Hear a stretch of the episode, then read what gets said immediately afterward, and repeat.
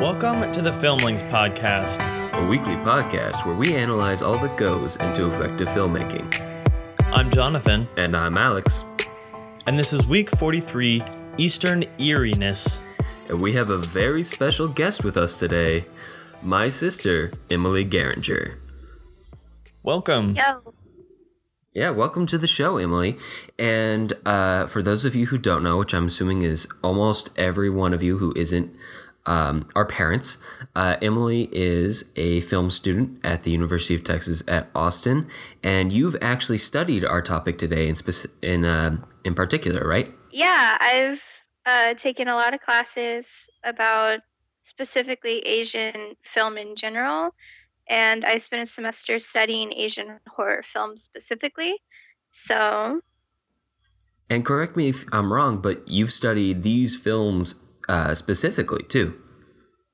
Yeah, yeah. These are all three that I watched for my um, lecture, and they're all really incredible films. There's a lot to talk about with them, and they're just kind of really good staples for looking at Asian horror in general. Awesome. Well, I'm happy to have you with us today because um, I am not what you would call a horror buff or whatever particular um, or even horror fan. or horror fan in particular um, it's just not it's not my thing. I, I appreciate a good horror film when I see it but I just don't see a lot of them it's it's not something you, you we grow up with a lot of really great horror films. Um, looking at, at the early 2000s when we were growing up it's not like a lot of them were out right then.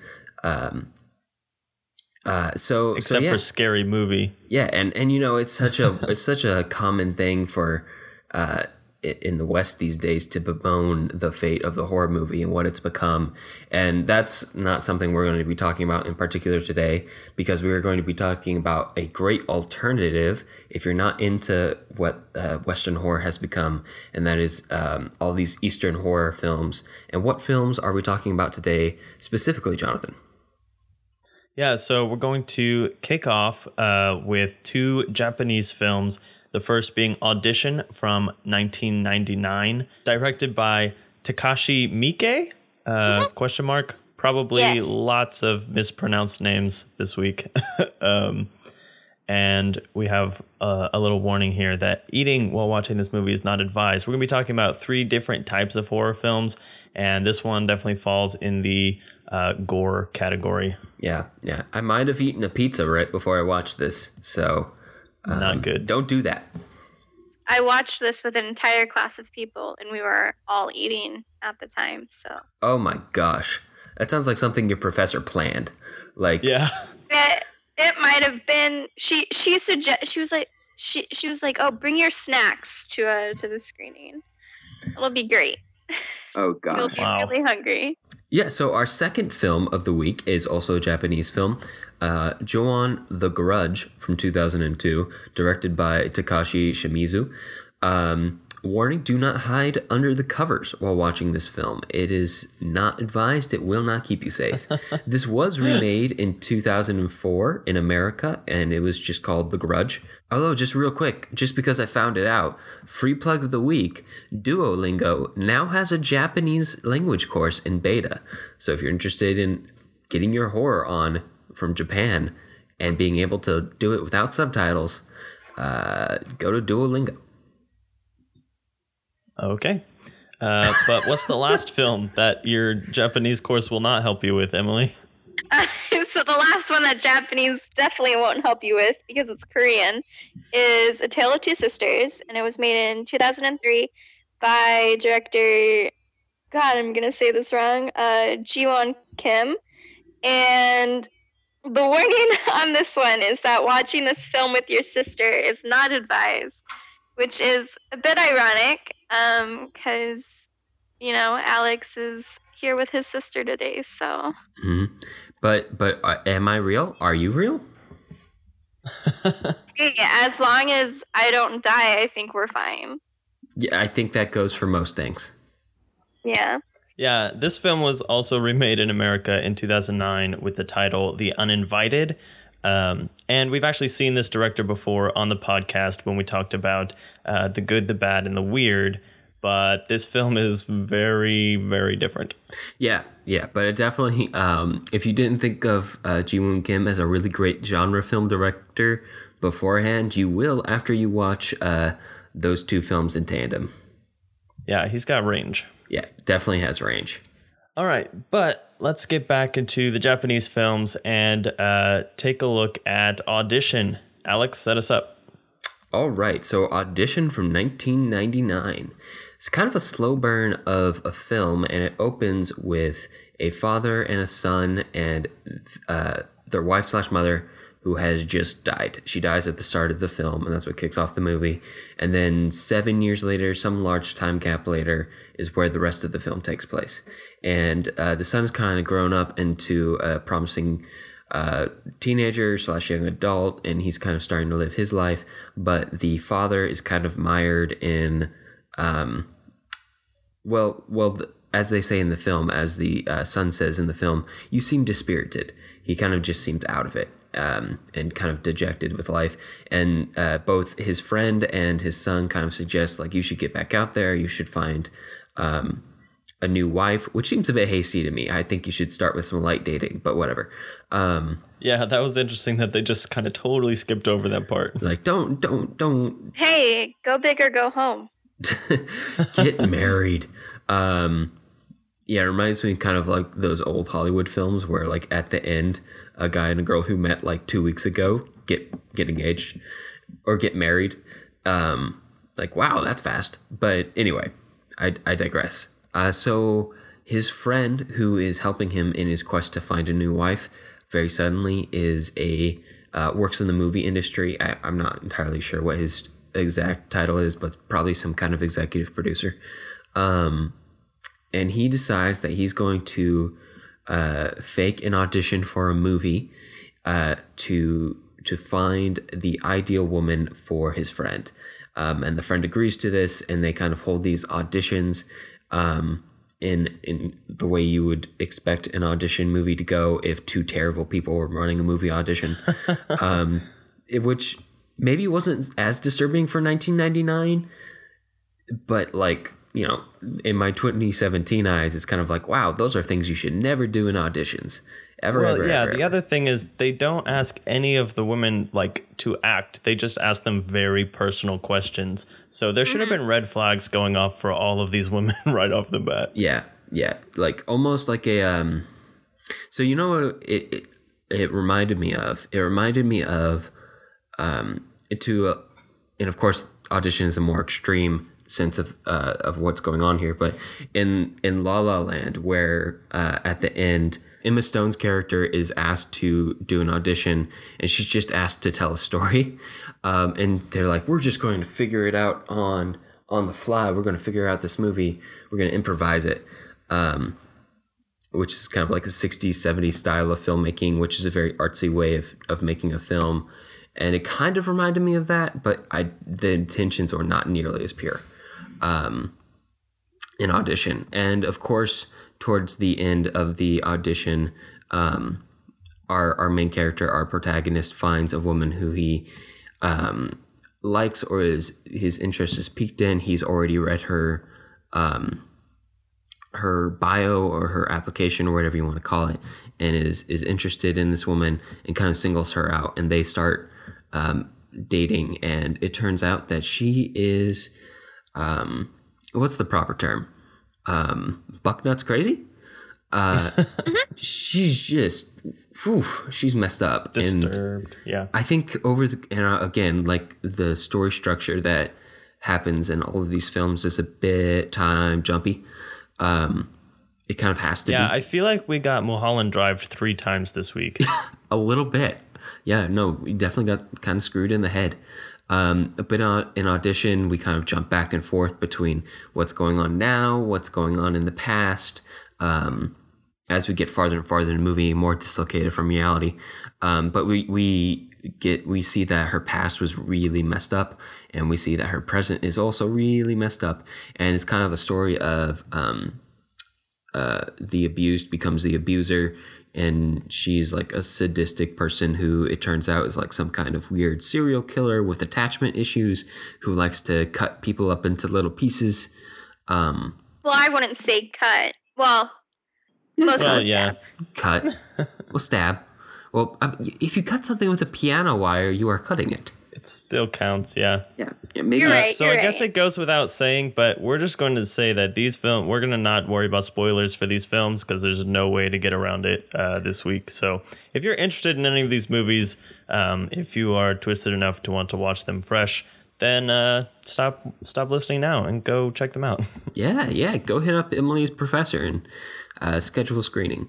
Um, n- no, I'm kidding. Yeah, you can you can you can uh, watch them on your own in a nice dark room while eating some nice mushy food. That that should be good. it's it, it's a really for as weird and bizarre as audition was it was a really great film and it was really well done and i think that a lot of that for me and i'm probably going to sound like a broken record when i say this because i'm going to talk about it with the other ones as well um, but i just really like how it plays with time i think that's one of the things that yeah.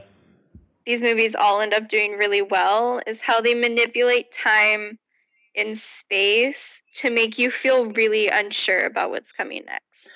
yeah, and how it reveals time to the audience, um, because regardless of like how it happened, it's it's the changing of the way that you present it to the audience is not the way that things actually happened that makes it interesting for us. right. Yeah, because if you had broken this down into sequential order, it would have been interesting and disturbing, but it wouldn't be nearly as interesting and disturbing. Right, yeah.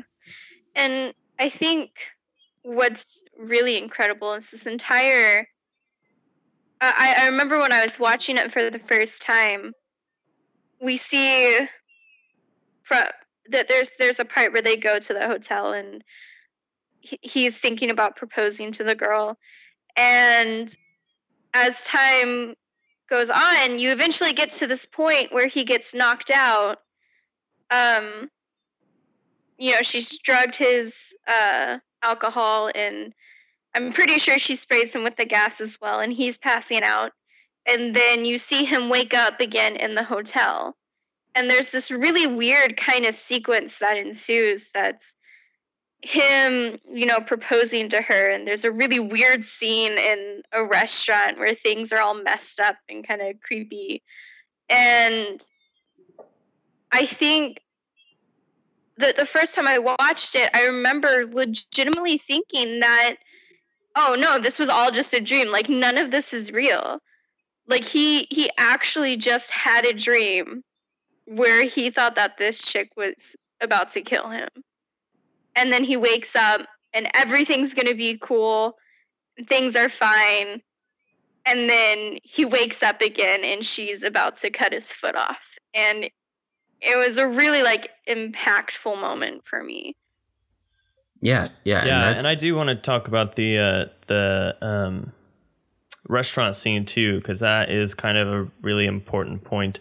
So the point that you're talking about here, Emily, is kind of at, like near the end of the film, towards the climax, when um, she has got our main character in her clutches, um, and then he starts having these flashbacks. But the times that we actually see these scenes earlier in the film um, are also quite unsettling just the first time that we see them. So, for uh, a specific instance, the first time that they go out to dinner um, and they're having this conversation, and nothing like really weird has happened yet. We might have seen one of those uh, phone scenes, which uh, we're going to have to talk about. but um, throughout this conversation, there are two things that happen that make us very on edge. One is an excessive use of crossing the 180 degree rule, which we talked about for the Kubrick episode with The Shining, um, where he has covered this scene so much from like 10 different angles, like on both sides of the line and cuts between them. Uh, so we have no idea like why he's doing this. Like if you're not paying attention to it, uh, you just like feel that something is off. Um, and if you are paying attention to it, you're like, why is he crossing the 180 degree line so much?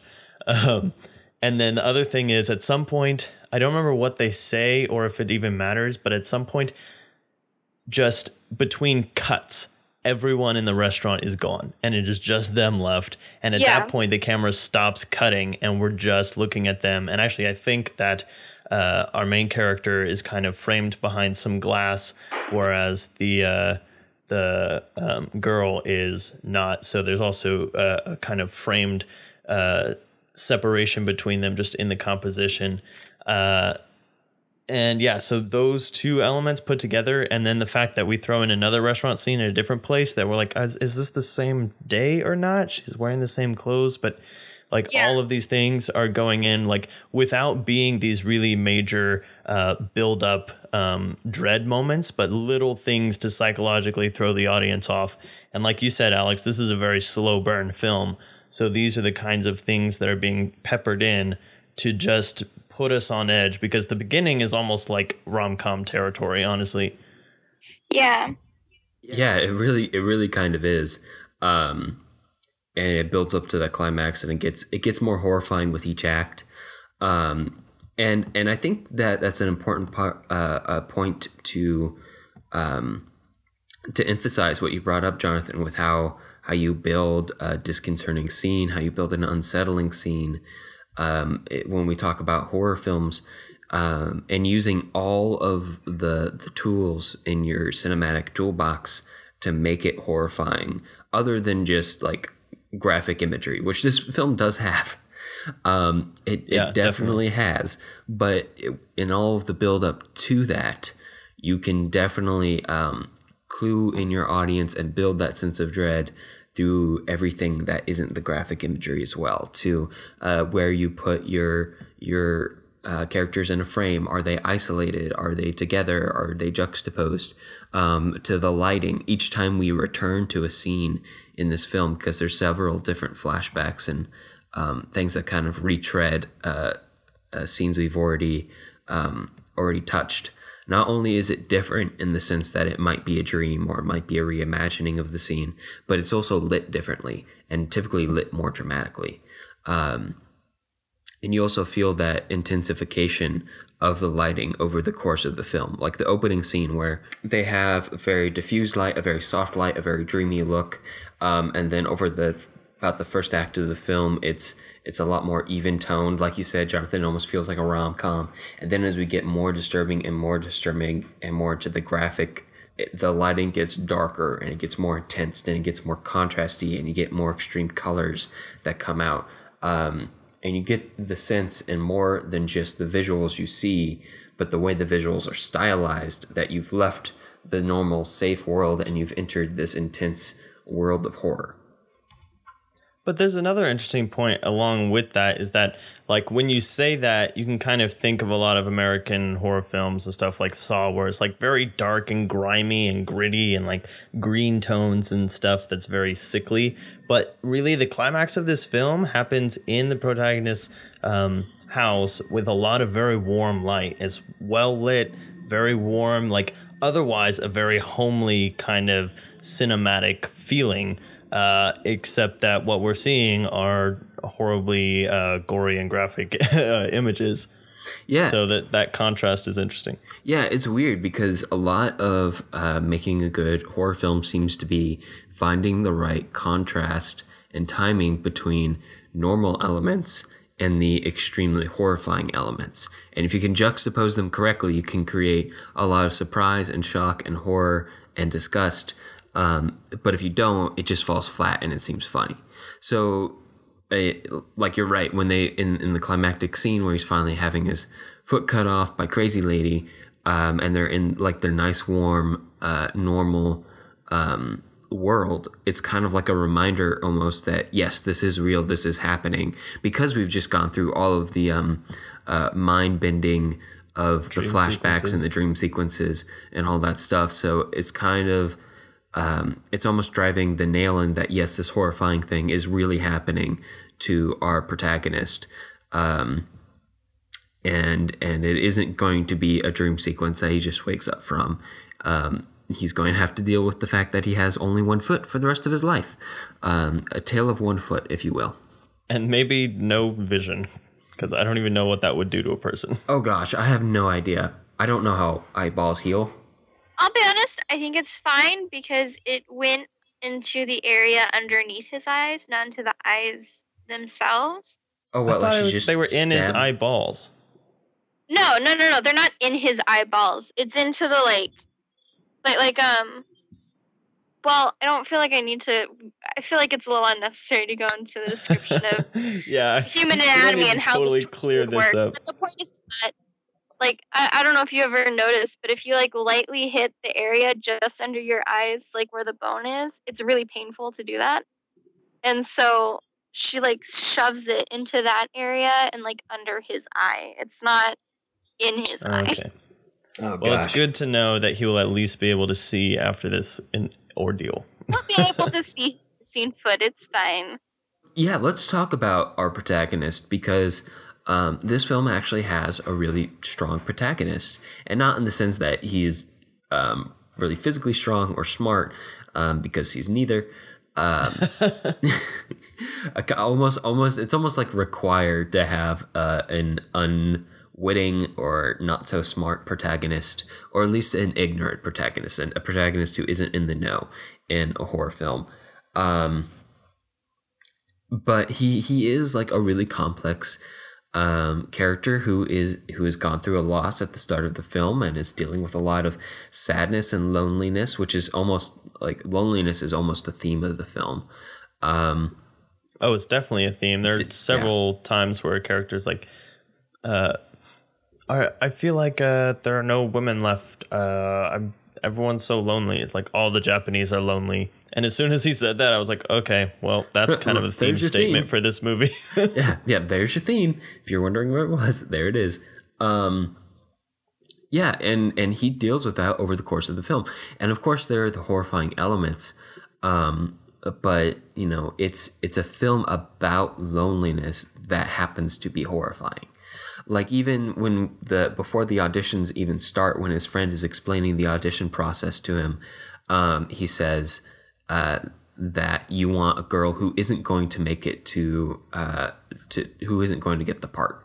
Because the girl who gets the part is going to be unhappy because unhappy people make good actors and you want a girl who's happy. And he does the exact opposite of that and goes for an unhappy girl. He even says that like you're unhappy and you get the unhappiness and like like I do so I think that'll work and that turns out to be a horrible idea. But the antagonist of the film is uh not just paired up with our protagonist in that they have opposing goals or that they're going to fight, but that they deal with the same theme. They're both dealing with a certain amount of loneliness, and one of them is trying to deal that and deal with it in a loving way, and one of them is trying to deal with it with a psychotic, possessive, controlling, cutting people up into little bits kind of way. Um, and of course, when you put those together in a film, you're going to get great conflict, and since that conflict kind of revolves uh, or comes from a source that is the same as the theme of the film, you're going to get a really good film. Now, the fact that it, the conflict results in all this horrifying stuff is almost an afterthought. Um, like it doesn't have to be as horrifying to be as good of a movie, but it, it is because it's it's a good genre film and it delivers on uh, the premise of the film. Um, it if you you go into this movie signing up for horror and it gives you that. Uh, you mentioned um, talking about how like you see these characters as like uh two polar opposites, and I I think that's absolutely interesting. But I also think looking at the characters, um, I I just and and that's something I I always like to look at is characters and really like who they are, what their motivations are, because sometimes things get a lot more complicated than um you know they they appear to be. And i think audition is definitely one of those films um because when you when you really sit down you look at the characters and honestly it doesn't take that much to like see it because you know you kind of think it when you're watching the movie too. But i mean our, our, our protagonist basically lies to a big group of girls. Like this movie isn't even a thing that actually exists. Like, yeah, there I is- was gonna say that he's Yeah, he's, he's not almost as innocent. manipulative as she is. Yeah, he's just as manip- manipulative, and he's never like honest and upfront about what he's doing. Um, and he, and I mean, he basically tricks her into thinking that she's going to audition, that and then that she's not getting the role the role just because she's not good enough for the role and then asked her out which that in and of itself like if you were to think about going to an audition not getting the role but then getting hit on by the guy who was in charge of the auditions that's kind of a skeezy thing to do but you know she she's into it i guess. She thinks he's sweet and then she finds out what happens and she is just so not about it. And she's taking revenge on him and a lot of these um uh, and when you look through her deaths like like like the kills that she's made she never kills someone just to kill someone. It's always because she feels that she's been hurt by men. Like um well yeah she's possessive so and i mean uh, and I'm just like, it doesn't. if they start a relationship, I mean, it doesn't make it okay, but I'm pretty sure the nightclub owner or the producer or whatever, um, well, actually, the music producer isn't actually really dead, is he? Um, but the club owner, I think, cheated on her. And again, it's totally not justified you should never, you know, torture and kill someone because you know they cheated on you. But I mean, her her ballet dancer uh, abused her as a kid, and you know she grew up to be just like a really sick person who kills people who have caused her pain, and you kind of feel bad for her, like here's this person who is awful and does really awful things, but not really because she wants to, but because she's been twisted into this. And you feel well, bad. you're getting into M territory now. yeah, yeah. No, but that's that's the key of that's the key of a good movie monster, any good movie antagonist. But you know, specifically this week we're talking horror, we're talking we're talking about movie monsters, really.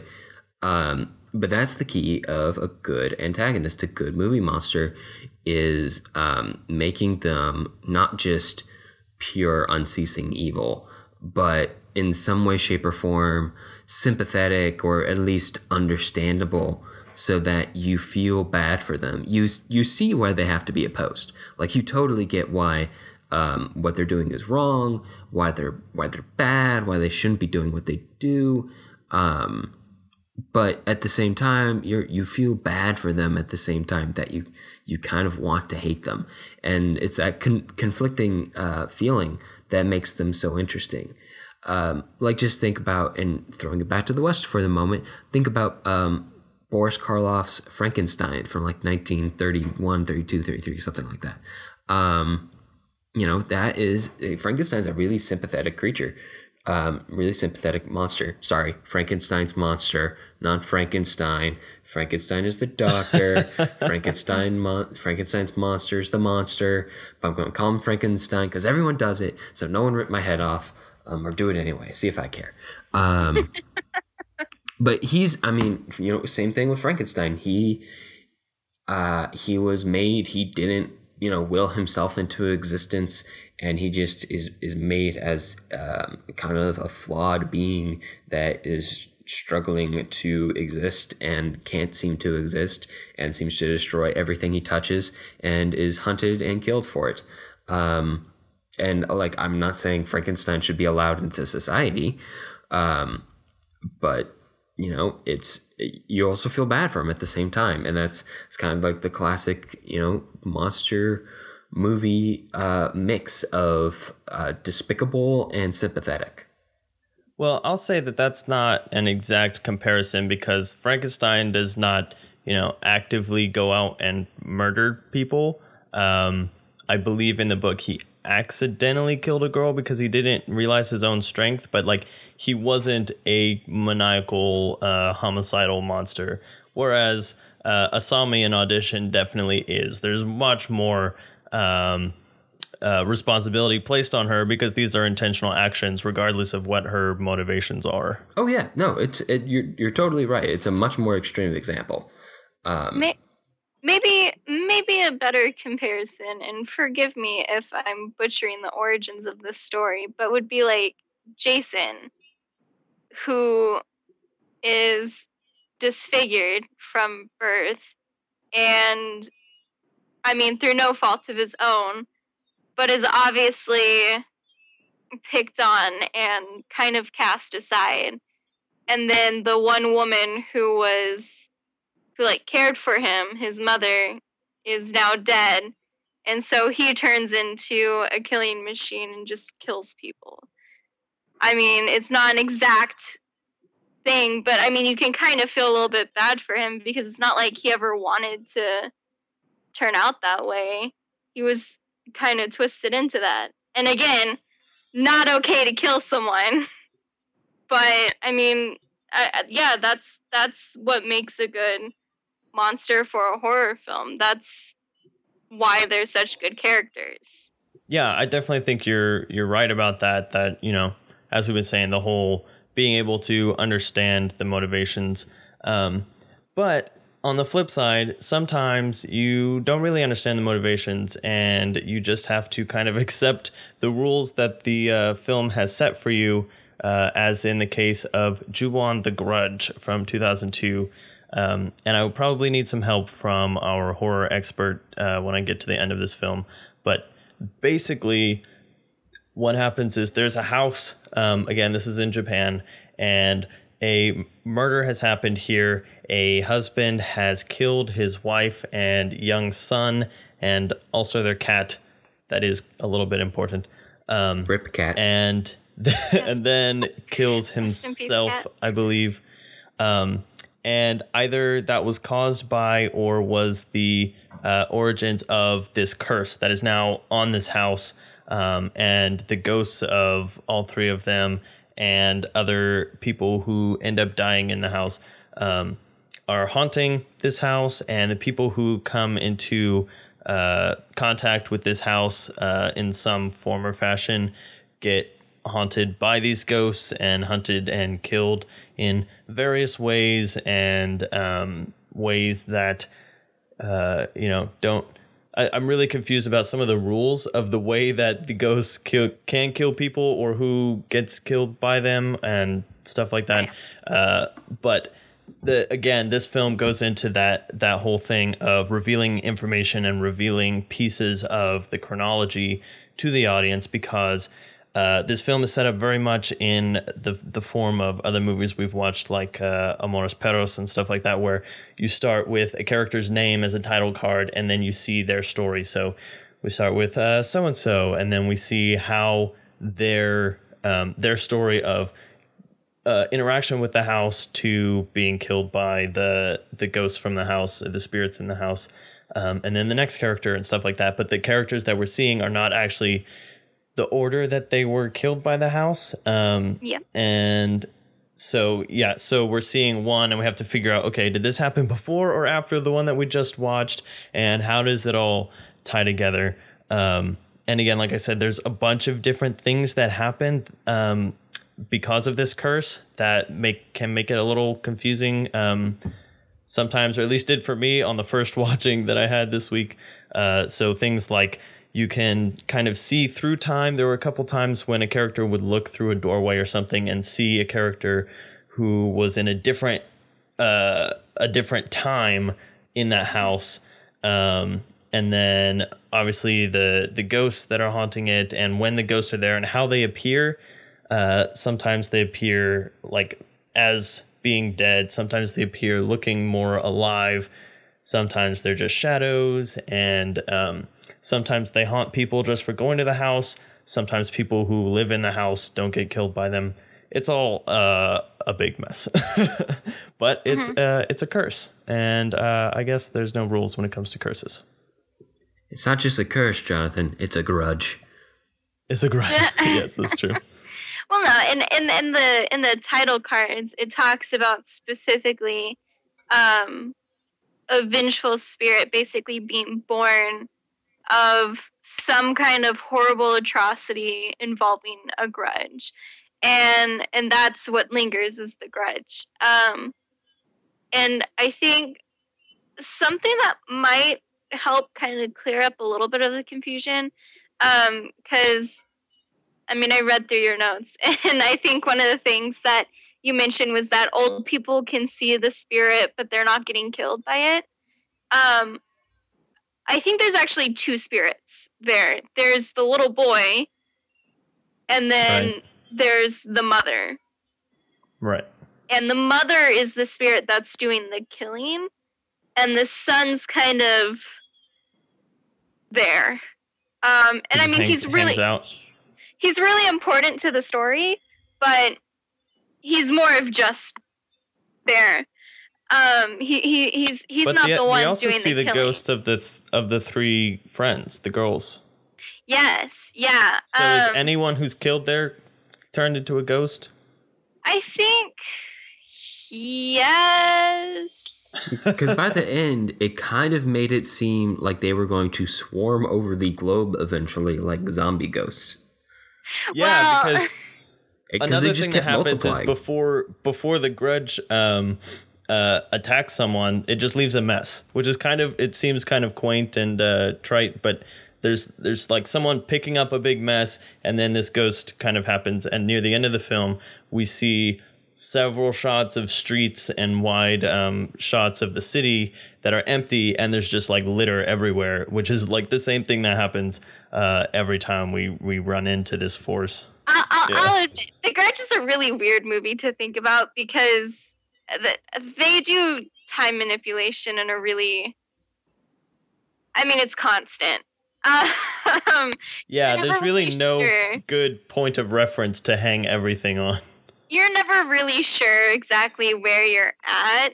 Um, but I, I, I think when you sit down and you watch it, at least a couple of times, you, you start to be able to piece it together a little bit more and the and the flow of the story. Um, and I, I know you mentioned the uh, there there are parts where people like look through doorways and they see uh like different times and i think that's one of the things that's actually really cool about this movie because there's that officer the retired detective who comes to the Mhm. house Who's on the original case? he was on the original case that and, and i think i think it was the I, I think that case was the birthplace of the curse i don't think Right. I mean, it's totally possible, but that's obviously our our starting point for, you know, the curse. And he goes back to the house to set it on fire, thinking that he's going to be done with it. And when he comes down the stairs, he sees a vision of his daughter in the future with her friends in the house, and his daughter's friends are getting killed. And those are the ones who come back later on and haunt the daughter and don't actually kill her actually. Um Yeah, that's the other thing. Is sometimes kills her sometimes they will die, sometimes they won't. And I'm also not entirely sure how the ghosts kill people. Um, I'm not sure it matters. Um, but I don't know, They strangling? open vortexes sometimes. They're just like suck them into like a bed or a or a cupboard or something. yeah, you always see them get dragged somewhere and then they die and you, you don't really know how. Um, also, the ghosts seem to have physical form, again, kind of like a zombie. Um, and Emily, is there, I don't know, we didn't, I didn't look into this specifically. I probably should have. Um, so my bad, but you might know something about this. Is there just something different about how ghosts are considered um, in Japan than in the West? Because in the West, we think of ghosts as kind of these transparent, translucent, floating people who um, kind of look like they did in life or right when they died, um, and kind of float around and can haunt or um, scare people. i don't want to like claim to know everything about it because i definitely don't and i'll admit it's not something i've looked to looked into um but from what I've seen in terms of films involving ghosts in um, Asian horror, the ghosts tend to be tangible sometimes. Not not all the time, but sometimes. And I'm not sure why exactly. It could have some really deep historical and cultural ties that I'm just not aware of, but it's definitely a trend that I've seen. Oh, for example, there's a film called, I believe it's Deep Blue, and it's a really creepy film, and I really suggest that you watch it. It involves an apartment that's being haunted by a ghost, and it's a single mom and her daughter living there who are being haunted. so There's one point where they're trying to get away, and the mom grabs her daughter and runs to the elevator to get out. And when she gets in the elevator, she realizes that it's not her daughter, it's the ghost that she's holding. And it's definitely a moment where the ghost is tangible because the mother held onto her hand and dragged her with her. But I mean, definitely, I I can't say for sure that there's some, you know, cultural view that ghosts are more tangible. Yeah, because the other thing is that the, the mother will sometimes appear as like a, a shadow or a mist, and that is more of our kind of traditional view of yeah. ghost. But then, so there's there's both that element, and then there's the physical element, and then there's the element where any of the ghosts can turn into a cat. yes. Yes. Yeah, or they can be a cat. Yeah, yeah. It's like it's almost like the the ghosts are connected in a weird way. I mean, they do keep turning up in the same um the same place, almost like they have some weird hive mind. But yeah, they do seem to be connected and able to take uh, each other's forms and sometimes turn into a room full of cats. you know, so something interesting, and, th- and this might be getting into the theorizing aspect of looking at film, but um, I mean, I I think something that could also be possible is there's the main spirit that is the grudge, but as it claims more lives, it can take on the forms of those people as well. So when the son shows up, like it's still part of that spirit, but it's oh, just oh yeah it's like all manifestations of the Ju-on it just kind of yeah. shows up in different forms it's the hmm. it's it's all it, it's the people who have been claimed by it and the cats i guess um the cat was claimed by it the cat was claimed by it so and i think looking back at uh the origins of it that would kind of make sense because the the the husband killed his wife because he found out that she had fallen in love with someone else. And so well, he claims he claims, he claims that she cheated on him, but we don't know that. There's no we don't know for evidence. sure. But that sounds like the kind of thing that you'd have a, a, a grudge over. Um, yeah.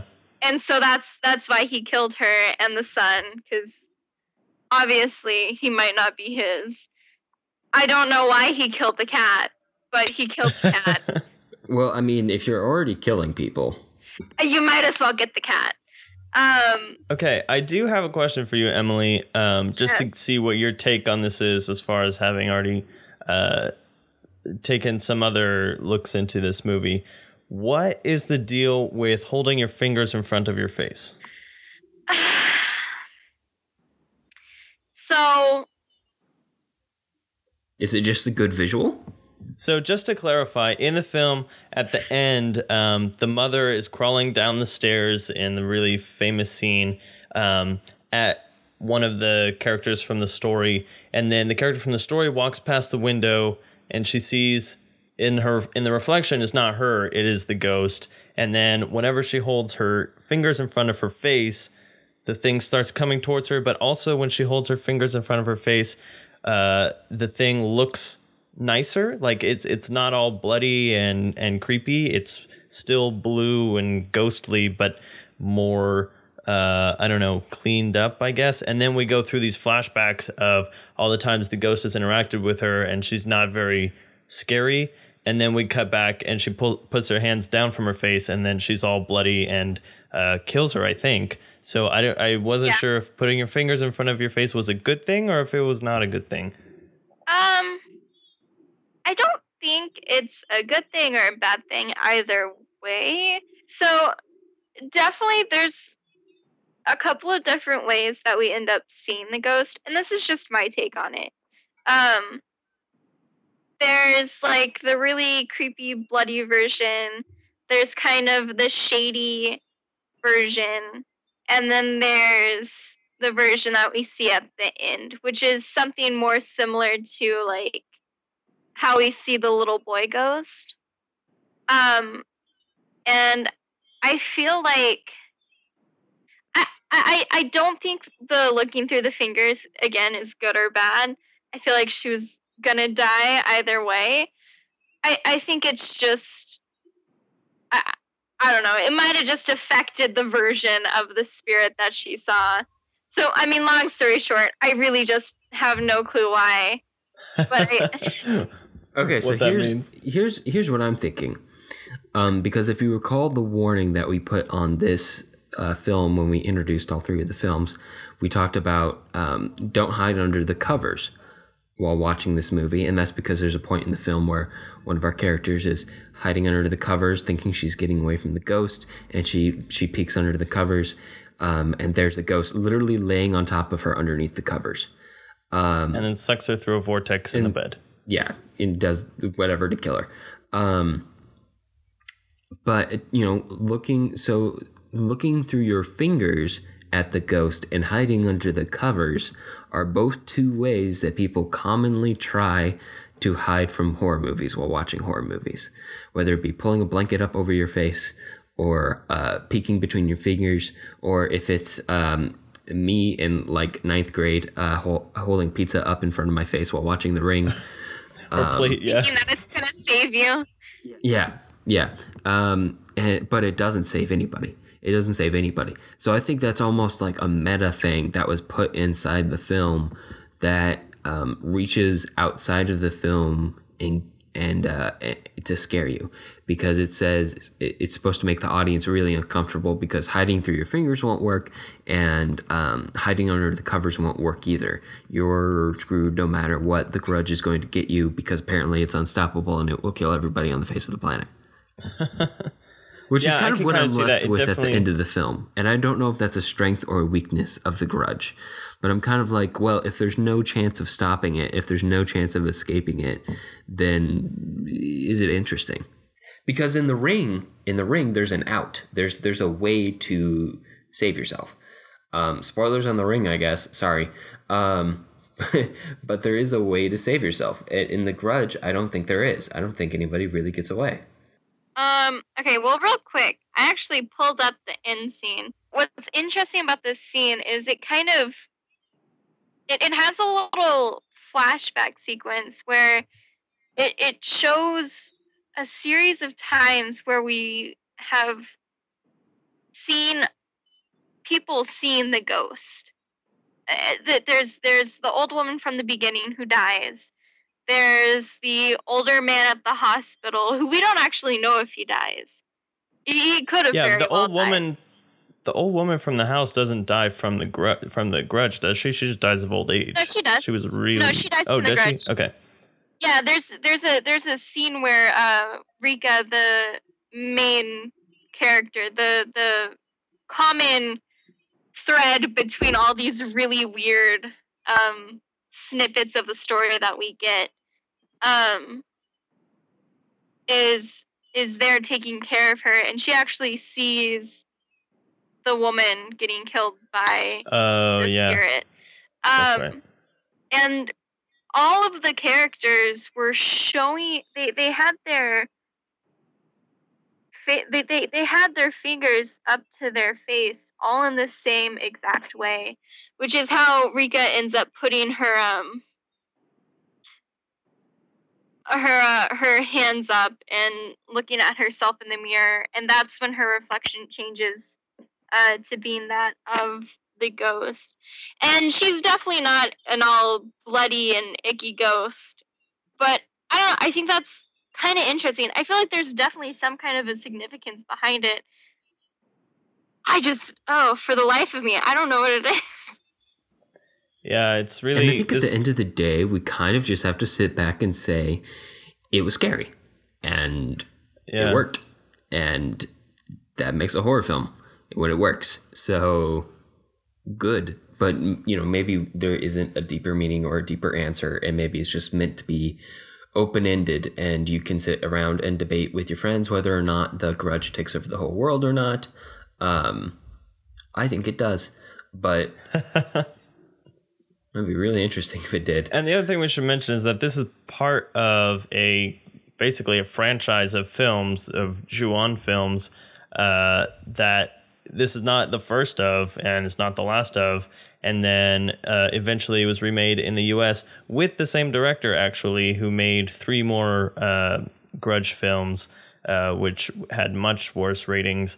Um, but the fact that you know, The Grudge is something that you've heard of more than most of the other ones in the Ju-on franchise. Means that this film stuck with people for whatever reason. Um, there are those very unique elements that you know probably haven't been seen as much up to 2002. And I'm no expert in the horror genre, so I know there are a lot of tropes. I don't know when they necessarily came about because nowadays it just seems like everything is kind of similar, but. Um, in 2002, this film definitely made an impression. So I assume that there, there are a lot of these things that we're talking about that even if people couldn't put their finger on it, they knew that it was unique and, and brought something different to the table.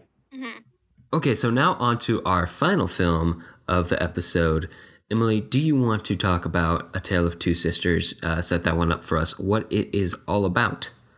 Oh, Lord knows I want to talk about that one.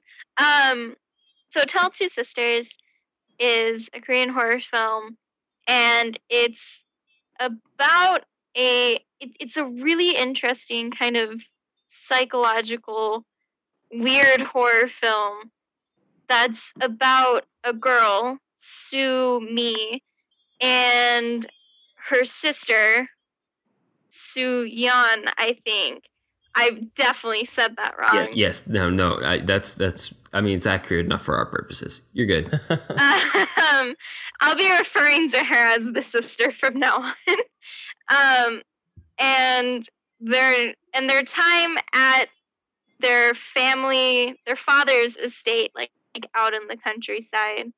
Um, And this one, real quick, this one is actually quite interesting and very spoiler heavy. So, uh, really, if you want to see this one, go find it. It's very good. And then uh, return in a couple moments as we finish the recap and lots of spoilers.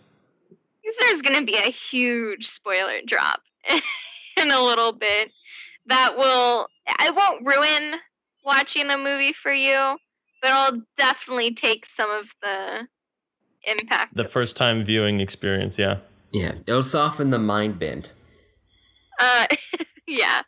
Um, but this film is really cool, and it starts off with us seeing Sumi uh, in a psychiatric hospital, a mental institution, basically getting evaluated by a doctor um, who is asking her about like why she's there, like what's going on. And then we kind of just Well, he, yeah, he asked her to re, to re, re retell something. Like, tell me what happened. Uh, just Yeah. from your perspective. yeah and then we and then we launch into like the real the like like the the majority of the story and it's and we see Sumi arriving at her father's house out in the countryside with her sister and she's welcomed um it's great lovely. And then it turns out that their stepmother is there who actually um, worked with the family as their sick mother's in-home nurse before she died. Uh, and then she ended up marrying the father because you know logic. Fairy tale. fairy tale. Just had to wait for the sick mom to be out of the way and it's it's very clear from the beginning that Sumi doesn't and, and her sister do not get along with the stepmother and it's very clear Fairy that tale. Only, yeah it's very clear that not only do they not get along but uh the the sister is scared of the stepmother basically and as, as the movie progresses we see a lot of situations where um the sister is being abused by the stepmother, being sent to bed without dinner, being locked in a closet, uh, I mean, a wardrobe. Sorry, it's very important that it's a wardrobe. And Yeah, it is. and and, and we see uh, Sumi basically the entire film uh, fighting with the stepmother about this abuse, trying to basically expose her uh, to the father. And throughout it all, there's just really creepy stuff going on. Um, the stepmother is taking medication with all of her meals. Um, the stepmother goes to bed with the father, and the father gets really uncomfortable with it and leaves and goes to sleep in his office. I didn't even think about that scene. Dang. well, there you go. now you do. no. Um, and Yeah, this one definitely merits a rewatch. oh, it definitely does. Once you kind of figure out what's going on, going back and rewatching it is a really cool experience. Um, and there's a scene where uh, the father and the stepmother have dinner with um, the girl's uncle and his wife, and it's a really awkward kind of dinner.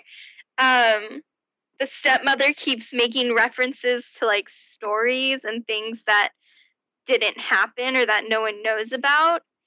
And the uncle's wife ends up fainting and sees a Seizing, yeah. yeah starts seizing and then later tells l- later says that she saw like a, a bloody girl ghost um underneath the was it was was it underneath the sink i think it was under It was under the sink. Yeah, but all, all she really says is there was a girl under the sink after the scene Yeah. happens, and then we cut back in a jump scare to this, and it didn't even really look bloody. It looked just burnt, like a like it had been on like fire. yeah yeah yeah uh and then the stepmother goes back later to investigate it and she kind of gets grabbed at by a hand from underneath the sink. And, and just lots of creepy stuff. And it all ends up leading up to when uh, the stepmother finds one of her pet birds is dead and she accuses um, Sumi's sister of having killed it. And she goes to Sumi to the sister's room and finds the other dead bird and locks her in a closet uh, the, in the wardrobe. Wardrobe. in the wardrobe. and it, it's just, it's a really heartbreaking, like, it's a really, like, just really sad scene to, like, watch because I mean, the girl is just terrified. And it's forever, it feels like forever, um, before Sumi eventually finds her and lets her out and, um, like apologizes for not being there sooner. And then there's a really And for not hearing, for not hearing her for not bang on the, her. Yeah, that's important too. that is extremely important. and it leads up to a, a big confrontation where the dad comes into the attic where the girls, uh, Sumi and her sister are, and they're and sh- of course Sumi is comforting her sister. That's pretty much all she does throughout the movie, and well, the first half, yeah. for the first half, yes. And Sumi basically says, Hey, dad, our stepmom is abusing my sister, and, you know, what are you going to do about it? And then we're hit with a huge bombshell, and the dad's, And the dad tells her, What on earth are you talking about? Your sister's dead. And it turns out that her sister has been dead for a really long time. Uh, so then. I see dead people. basically. So, I thought about that a lot this week. Oh yeah. Um and then for the for the rest of the film it's just this well, for part of the rest of the film, it's just really weird interactions between her and the dad and then the dad leaves to um basically get Sumi admitted into a hospital uh, although it's readmitted into the mental institution because she had yeah, just but come from there at the beginning of the movie. Can I just say that if if your daughter is having you know uh, multiple personality disorder and uh, after her sister has died, you should probably not leave her alone in the house uh, for an extended period of time or any period of time for that matter. yeah. Yeah, constant supervision is the keyword. constant supervision, very important and definitely necessary in this next part. Because when the father leaves, um, we get and and this is probably one of the most incredible like sequences in the film, in my opinion. But um, Sumi is uh, looking for her sister and the stepmother, and she finds a trail of blood and you get some shots of the stepmother dragging like a, a, bag with what you assume to be is the sister um, down the hallway. And sumi follows she beats it. trail. She beats it too yeah. And sumi follows this trail into her dad's i guess it's his office it's it's like a medical room basically and um, when she gets into this room, she finds the wardrobe, which is really weird because the wardrobe was originally upstairs in her sister's bedroom. So there's some really weird stuff going on with that. But uh, she goes to open it and she takes out the bag and she's convinced that it's her sister. And she's trying to open it and then the stepmother shows up and this really epic fight kind of ensues. And they're fighting each other and sumi gets really beat up and the stepmother gets really beat up. And the stepmother ends up knocking her out with a little statue um, basically. And the father comes home but he comes home with the actual stepmother and you kind of find what?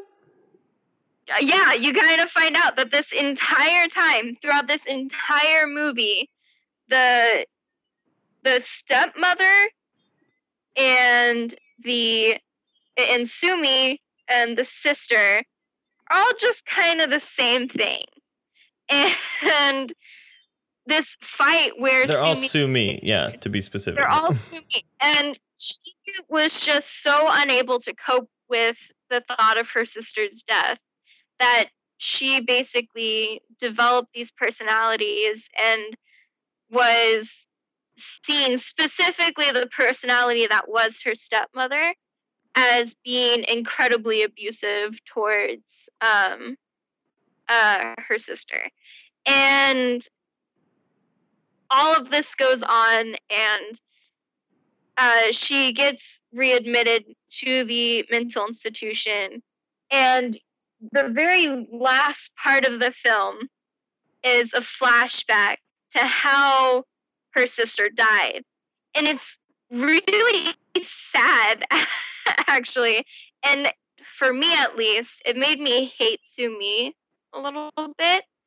Um, because what what you see happen is um, the sister basically discovers the body of their sick mother in the wardrobe. Uh, she's killed herself in the wardrobe, which honestly kind of seems like an impressive feat to me because I'm not sure yeah, she hangs herself in the wardrobe. she hangs herself things. in the wardrobe, which just I'm honestly it doesn't make sense to me, but it happened. Um, and her sister um, obviously freaks out and is trying to revive her mother, and in the process, she ends up tipping the wardrobe back onto herself, and it falls on her, and it slowly crushes her to death. Uh, but before she dies, the stepmother, who at the time is still just the, you know, live-in nurse for the mother, uh, discovers her trapped underneath the wardrobe, and at first just walks away and is a little like, uh, not my problem. But then she decides to go back and help. But before she can get there, she runs into Sumi. They have a little spat, and the stepmother ends up just walking away and actually says to Sumi, You'll regret saying this to me later. And um, which we had heard her say earlier in the film. yeah. And uh Sumi, of course, upset, just leaves and goes outside to get into the car to leave. And meanwhile, her sister is just left trapped underneath the wardrobe with the body of their dead mother getting crushed to death. That's a bad way to go. It's an awful way to go. Like, not only are you slowly, your dead mother is right on top of you. Um, and it just kind of ends with what I think is a really cool moment. Um, I mean, and obviously it's sad because she died, but it's this really interesting moment where um, uh, the stepmother is standing out on the balcony of the house, just staring out at Sumi as she's getting into the car. They have like this moment where they look at each other, and then the movie ends. Um, On a 400 blows style And- freeze frame. so so I, I personally thought it was a really incredible movie, and I think it was really cool because basically the first, uh, mo- pretty much the entire film is like all a lie. it, it it's all just a hallucination, basic. Not even a hallucination, but it's just this really weird, twisted reality that is being experienced by Sumi. Yeah, and it's also a combination of the slow burn from audition and uh, the crazy time uh, warp of The Grudge, where, you know, for the first part of the film, when really what's happening is Sumi is going around the house and living uh, in this environment with these two other personalities that she has invented uh, just because of her own guilt. Um, and it's all very odd and we know we don't know exactly why it's odd but there's these way weird these there are these strange ways that people are interacting and um, talking and stuff like that that by the end is all actually explained um, whereas Yeah. in the grudge you're just kind of left to fend for yourself and try and figure it out but they actually kind of wrap it up in a tale of two sisters. Um, and uh, yeah, and so it, it gives you more depth into the character of Sumi, where you can see how um, you know her own guilt of not hearing her sister, who's in the next room over, uh, being crushed under the wardrobe, and also her enmity towards her stepmother, who she realizes did know what was happening and just let it happen, have all kind of culminated in this one shock moment that uh, kind of fractured her psyche um, and then but only getting that at the very end and then thinking about all of those other things that you saw in the film and being like oh my gosh okay i kind of get it now. Except for a couple things. There were actually a couple things that i don't know how they fit in and it probably just uh, requires another watching but for example the body under the sink, uh, I don't totally understand. Yeah. Um I'll I'll be absolutely perfectly honest. I'm not sure um I, I mean, I feel like it's entirely possible that the girl under the sink could be the mother, it could be the sister who died, it could be just a byproduct of the aunt or or the the uncle's well i guess aunt because it's the uncle's wife um you know seizing um but I, I i tend to lean more towards it being either the mother or the sister who died um Because my other question is about that whole dinner scene in general. Because obviously the Mhm. seizing and the flopping is kind of mirrored in the way that uh, Su-yeon's hand kind of flops under the wardrobe. But that that scene of them driving away when the wife says there was a girl under the sink is the only time I believe that we as an audience are separated from Sumi from her perspective. Yeah. So I don't know if that's like a real thing that happened, if that's part of Sumi's imagination. Because after you finish, you, you kind of have to go back and think about what actually happened and what didn't happen. And I know that there was part of the flashback that showed that dinner scene, and I, I don't.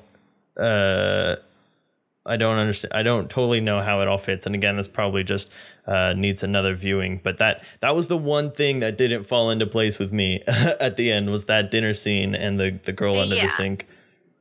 Um, I do think it's possible, um, and this is something that I've thought about before.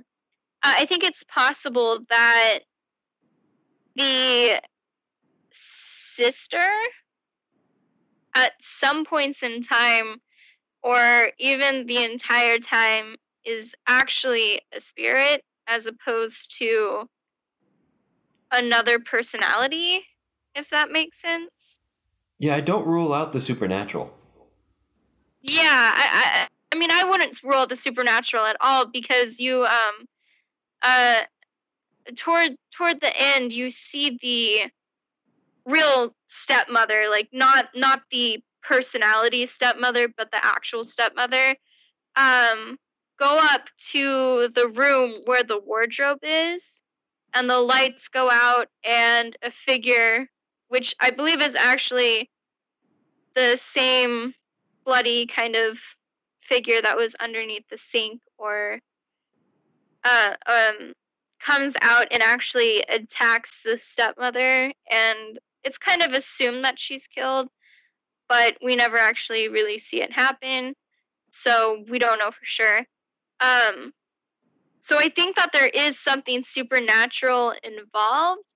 And i tend to lean toward thinking that the sister is a ghost at some points because during that scene where we find out about um her being dead I, I think she she like lets out this like scream and it's just like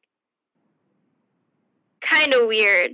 Um and it feels like something more supernatural as opposed to another personality. Um Yeah, it's just interesting that so much of the film kind of relies on the psychological element and kind of explaining most of it through the psychological side that, you know, it's if there is that supernatural element, then it's so underplayed that Yeah. it's hard to grasp. It's hard to d- differentiate the two, the the psychological and the supernatural if that's part of it. And honestly, I don't think we ever really see the dad, the father, interacts with the sister. I mean, we see him interact with Sumi. We see him interact with um, Sumi as the stepmother, but we never really see him interact with the sister. So, so that's kind of why I think. I mean, I feel like that just kind of lends itself more to um, explaining the sister as a spirit that's like stuck with her sister as that's stuck with Sumi as opposed to being just another personality. Which again makes it really confusing because because it's playing on two really it's playing on the supernatural and the psychological as two different playing grounds. But I I don't know. It's just I I I tend to lean that way in my thinking. Yeah, it definitely takes some unpacking. Oh, it does. Yeah, yeah, and I, I kind of don't mind that there's a question left at the end of the film. Um, Yeah. I like that it doesn't make uh, complete sense at the end. It's not wrapped up in a nice, uh, neat little bow. Um, you're left with that unsettled feeling after the movie ends, which, which makes it a really good horror film because it leaves you with that unsettled horror feel after you've already watched it. Yeah. Um, but we should also mention, like, as far as directorial choices, um, just getting aside from the story for a second, that this is probably the best in terms of production design. We didn't talk too much about the the Grudge, but that felt very indie. And audition was very good, but if Tale of Two Sisters is by far the most stylized, I think. Um, and we saw in the good, the bad, the weird, like how good um, Jee-woon Kim is at using his colors and his camera and stuff like that. And in that environment, it was very, um, you know, action and fast paced and stuff like that. And in this film, he he takes the same uh, level of skill to um, slow it down and make it much more uh, building a sense of dread. So we're seeing very well composed shots, but very slowly pushing in and very um, beautifully crafting compositions and using the art direction of the house and the different colors of wallpaper and um, set pieces to um, just add to all of these senses uh, that we've been talking about. Yeah, and that goes into a couple different ideas that um, I think we've mentioned before in previous episodes, but in the context of horror, um, the idea that slowness can be just as terrifying as um, a quick scare, a jump scare, the much derided jump scare, um, or fast, overdone uh, gore, um, which is sometimes people's things, but. Uh, And this film kind of uses all of those elements, but It does. in small doses. It does. And that small dose can be sometimes less is more. Sometimes spreading it out over a long shot, a long creeping angle, a long look can be just as terrifying as a quick jump. Um, and another thing that we've talked about several times before in the podcast is uh, tempo and the idea that you can make long scenes feel longer and short, quick scenes feel quicker by uh, putting them next to a scene, by putting them next to each other, essentially. So putting a long scene next to a short scene makes the long scene feel longer and the short scene feel shorter, um, which can be really important when you're trying to make really long, creepy, slow, sh- slow scenes alongside really fast, shocking scenes. Um, which is pretty much the key. Those are the two big elements of horror: long, slow creep and big shock. So being able to combine and make those tempos function um, properly in a movie is uh, something that isn't it isn't cut and dry. It, it it changes based on each movie as to what really works. There's no one set way to make it work. And uh, in a tale of two sisters we see it work really well. Yeah, and another element to um, you know horror films that's kind of you know can go either way depending on who is making the film is twist endings. Um, and this is not particularly a new kind of twist ending, um, and it's not necessarily done.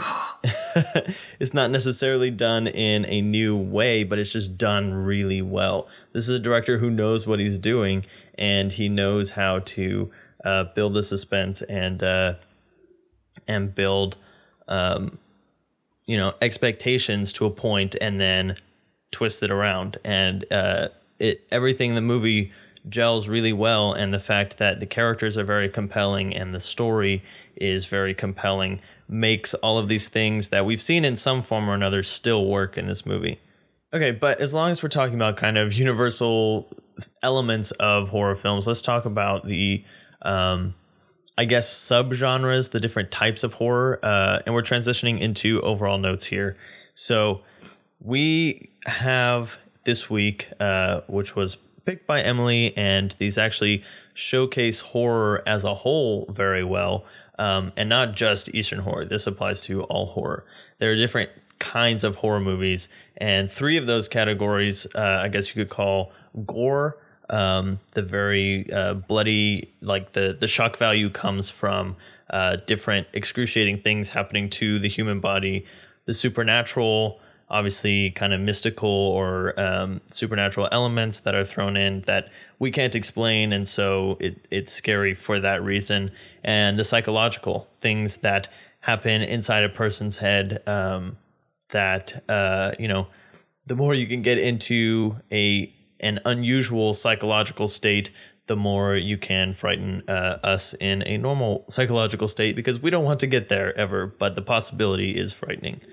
Uh, and so we've kind of hit all three of those this week, and it's really interesting to look at the different ways that those can be pulled off. And obviously, these are just three kind of very specific ways because under all three of those subgenres, there are a million different ways to uh, approach it and to develop a story. I mean, yeah, and I, and I think that what's really interesting is that the the one really common thing between all horror films is that they're supposed to unsettle us in some way, but definitely the ways that they go about doing it is different. Like when you watch a gore film, depending on the type of film that it is. Um, for example, I, I mean, audition. Um, yes, there's gore in it, but I don't. There's not really a lot of jump scares or anything like that that you might see in a slasher kind of film like yeah. Jason. Um, so, so and so I will say, audition film, audition kind of transcends just the you know the Saw esque um, type of gore where yeah. that's the only draw to it. Audition kind of uh, um, rises above that, but it doesn't get out of that because of the scenes that are those kind of torturous scenes. Yeah, kind of keep it, it firmly in that category. Yeah, absolutely. And I mean, and I mean that gore, like it, it unsettles us by making us feel sick. Like like when you see the needles go into the body, you feel sick, and that's what unsettles you, and that's what freaks you out.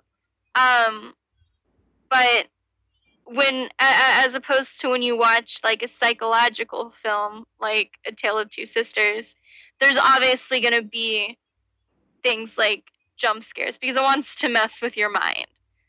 Um, you know, so so you get things like that that or, or, or little things that make you freak out like oh my gosh is she hallucinating this stuff? Is there really someone under the sink or is there just going to be you know nothing there? And then she reaches down and a hand shoots out and it freaks you out. yeah, i think the i think the psychological uh, relies a lot on the the small unsettling things. Like the first part of audition definitely falls in psychological as well. That that movie is kind of split um, yeah. But yeah, it's the it's the little things that make you feel like the what is being presented to you as reality is really not, uh, and trying to figure out what that is. And Supernatural, I think, has uh, a tendency to rely more on the jump scares.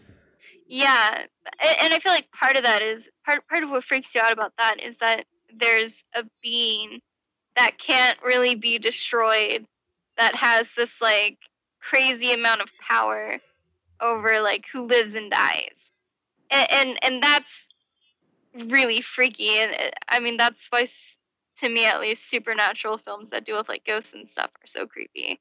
Um, yeah, and the thing with uh, A Tale of Two Sisters is that before we understand the uh, psychological element, we assume that what we're being shown is real. So we assume that it's a supernatural film until it is explained to be psychological. And how much of that falls in what category can be debated, but only after we realize that a good chunk of it is uh, only psychological. So a lot of the things is just uh, fears in Sumi's head and not an actual uh, supernatural event.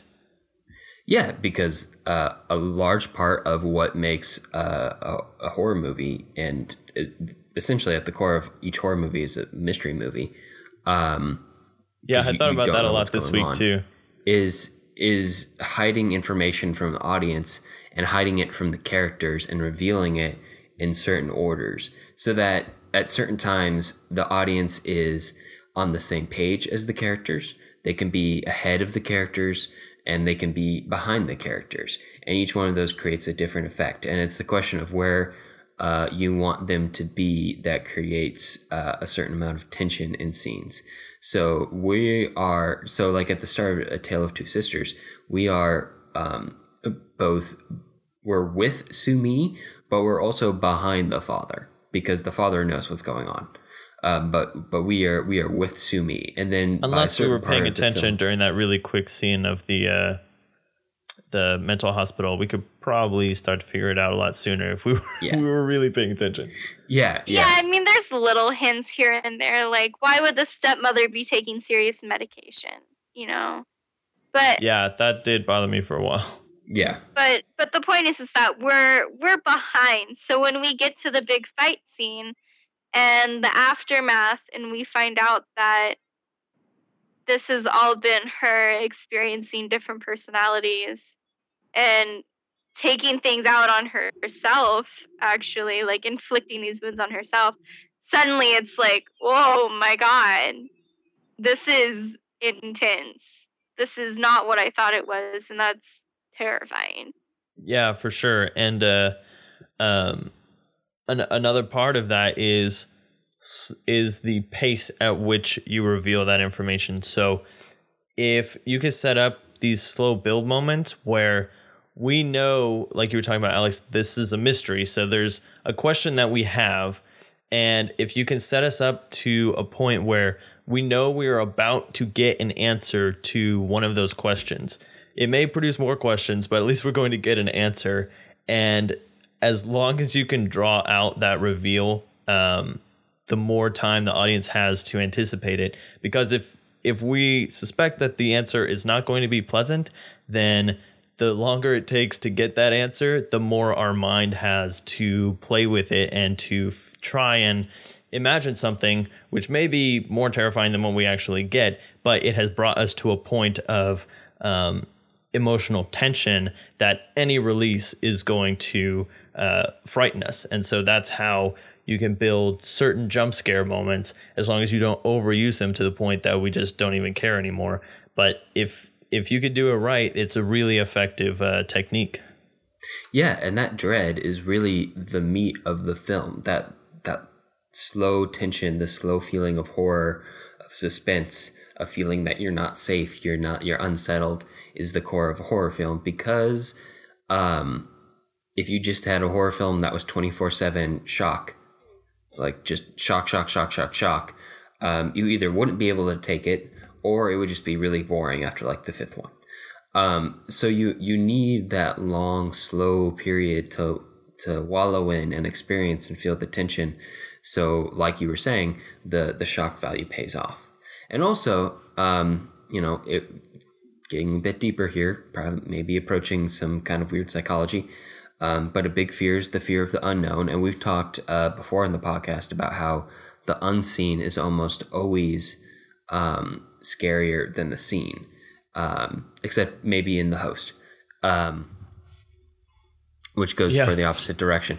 But, you know, it, a large part of horror films and what we've been talking about with like hiding information and revealing it in a certain way is creating obscurity and keeping everything obscured and revealing it at just the right moment. And that goes beyond information to characters. Um, like if, if you look at the first act of A Tale of Two Sisters, um, you very rarely see uh, more than one or two characters' faces in the same frame at the same time. Um, every and there's a lot of shots where you see people doing stuff without seeing their faces uh, and you know going to the grudge the the grudge ghosts are almost a lot scarier when you don't see them when you're anticipating about to see them and you just hear the uh, which is a sound we can all do by the way i just want to throw that out there i don't think it's actually a death rattle but it works it works for the movie. But Toshio is kind of freaky looking. it's true. Um, yeah. But yeah, but yeah, obscurity is you know keeping stuff obscure, putting your villain in a mask, uh, making the monster hidden in shadows like an alien, um, making making it so that the audience wants to um, rid themselves of the obscurity. They want to see what's going on. They want to solve the mystery, but at the same time, they're afraid of what the answer is going to be. Um, and that's how that that's a really interesting dynamic to make a really interesting horror movie right there. Yeah, and you know the way that these directors of these films specifically have uh, been able to pull them off, uh, you know, obviously has been very effective because they've garnered a lot of attention since. Uh, and you know, two of the films have been remade in America. The Grudge, uh, which I mentioned, was actually remade by the same director. I don't know the whole uh, situation with that, um, but you know, the newer ones do not seem to have fared as well uh, in people's opinion, um, even though it is the same director, which is kind of interesting. And then The Uninvited also has quite a uh, different rating than um, A Tale of Two Sisters. And, you know, also with A Tale of Two Sisters, uh, this director who's made such such great work in a different so such a wide range of films you know even just the two that we've seen on the podcast with the good the bad the weird and the tale of two sisters um, you know I, I i just constantly ask myself why did you need to make that again uh, is it just so you didn't have to read subtitles or what? Yeah yeah it's always a question and it's um, it's one of those things because so many horror films are made. It's a very popular um, uh, genre of film to make. Uh, it's maybe because it's cheap maybe because a lot of people think it's easy to do. Like they they think it's easy to make a horror film when it really takes a lot of um, artistry and a lot more than just like let's set up some jump scares and that'll be scary right? Um, but you know as i think we saw today it takes a, a keen instinct on when to um, uh, contrast uh, the the normal versus the horrifying when to uh, when to have a scene be slow, when to have it be fast, when do you put your jump scare, when do you reveal information, how do you define this character, how do you define that character, um, how do you uh, hide this character from the audience? Do you want them to focus on this or that or that or this? Um, which are all questions that go into all kinds of filmmaking. But horror is unique in that I think a lot of people just kind of think they can do it because it's a scary movie. I can scare people, and then they're they're shocked that it's harder to do um, than they would assume. And another draw, and especially thinking about these adaptations, is the fact that horror is a fairly uh, universal genre, and we see that even going back to the German expressionists with uh, Nosferatu and stuff like that. How um, these films have a little bit wider reach than, say, comedy, which can be easily lost in translation, uh, and even dramas that can be lost in the different cultural nuances. But horror, you know, if you get hit on something that's scary, it's usually scary to people, regardless of uh, where they are and um, you know what background they have. Like you know, death and blood and things. These are all experiences that, you know, we know pain is bad. We know that death is scary. And so that translates very easily across cultures. Um, but, you know, finding the original source of these films, you know, as opposed to finding the one that was remade in your language is probably a better idea because, you know, as as we all know because we've all played the the game telephone, once you take something and try to just redo it in a different language, you lose something. And it's really not that hard to read subtitles. So just, uh, you know, watch A Tale of Two Sisters instead of The Uninvited. Yeah. Put up with the subtitles because honestly, it, there's something in the originality that makes it a better experience than trying to watch a remake. Absolutely. All right. And speaking of originality and also foreign films, next week we are still abroad and we are returning to India, uh, which we had a lot of fun with on the world tour. And um, we're coming back and we're going to focus on one uh, film market in India, which some people probably believe is the only film market, but we're going to specifically talk about Bollywood. Um, and if you want to know the differences, go back to our uh, India week from the world tour where we talked about three different film markets. So the films that we'll be looking at are yes, we are doing it. We're going to talk about Sholay from 1975, uh, perhaps the most popular and well known Indian film of all time. Uh, and then we're going to talk about Asoka from 2001, talk about Shah Rukh Khan again, uh, and that film is available on Netflix. And finally, we're going to talk about Dangal from 2016, which is also also available on Netflix and has been garnering a lot of attention, even though it is very new. Uh, it has skyrocketed to one of the highest grossing Indian films of all time already. Uh, so that should be a very exciting week. Yes, yes, it shall. But that's about all the time we have for this episode. If you have movie suggestions for us or want to reach out, I can be found on Twitter at, at JSSatchel. And I'm at Alex Geringer. And I'm at OP underscore loose. And to find links to things that we talked about today, you can view them on the blog at thefilmlings.com. If you like the show, let us know. Leave us a review on iTunes so other people know what we're all about. We definitely appreciate it. Talk to you next week. All right. Thanks for joining us, Emily. It was great. Yeah, thanks for coming Thanks on. for having me. Bye. Bye. Bye.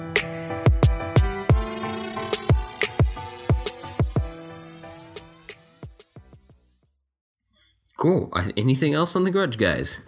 The Grudge Guys. That sounds like a terrible boy band. The Grudge Guys. We're the Grudge Guys. Yes, but one that I would The pay to Grudge see. Uh, Uh, Just think uh, black hair in front of the uh, face and everything. That, that's all they do. uh, uh, uh.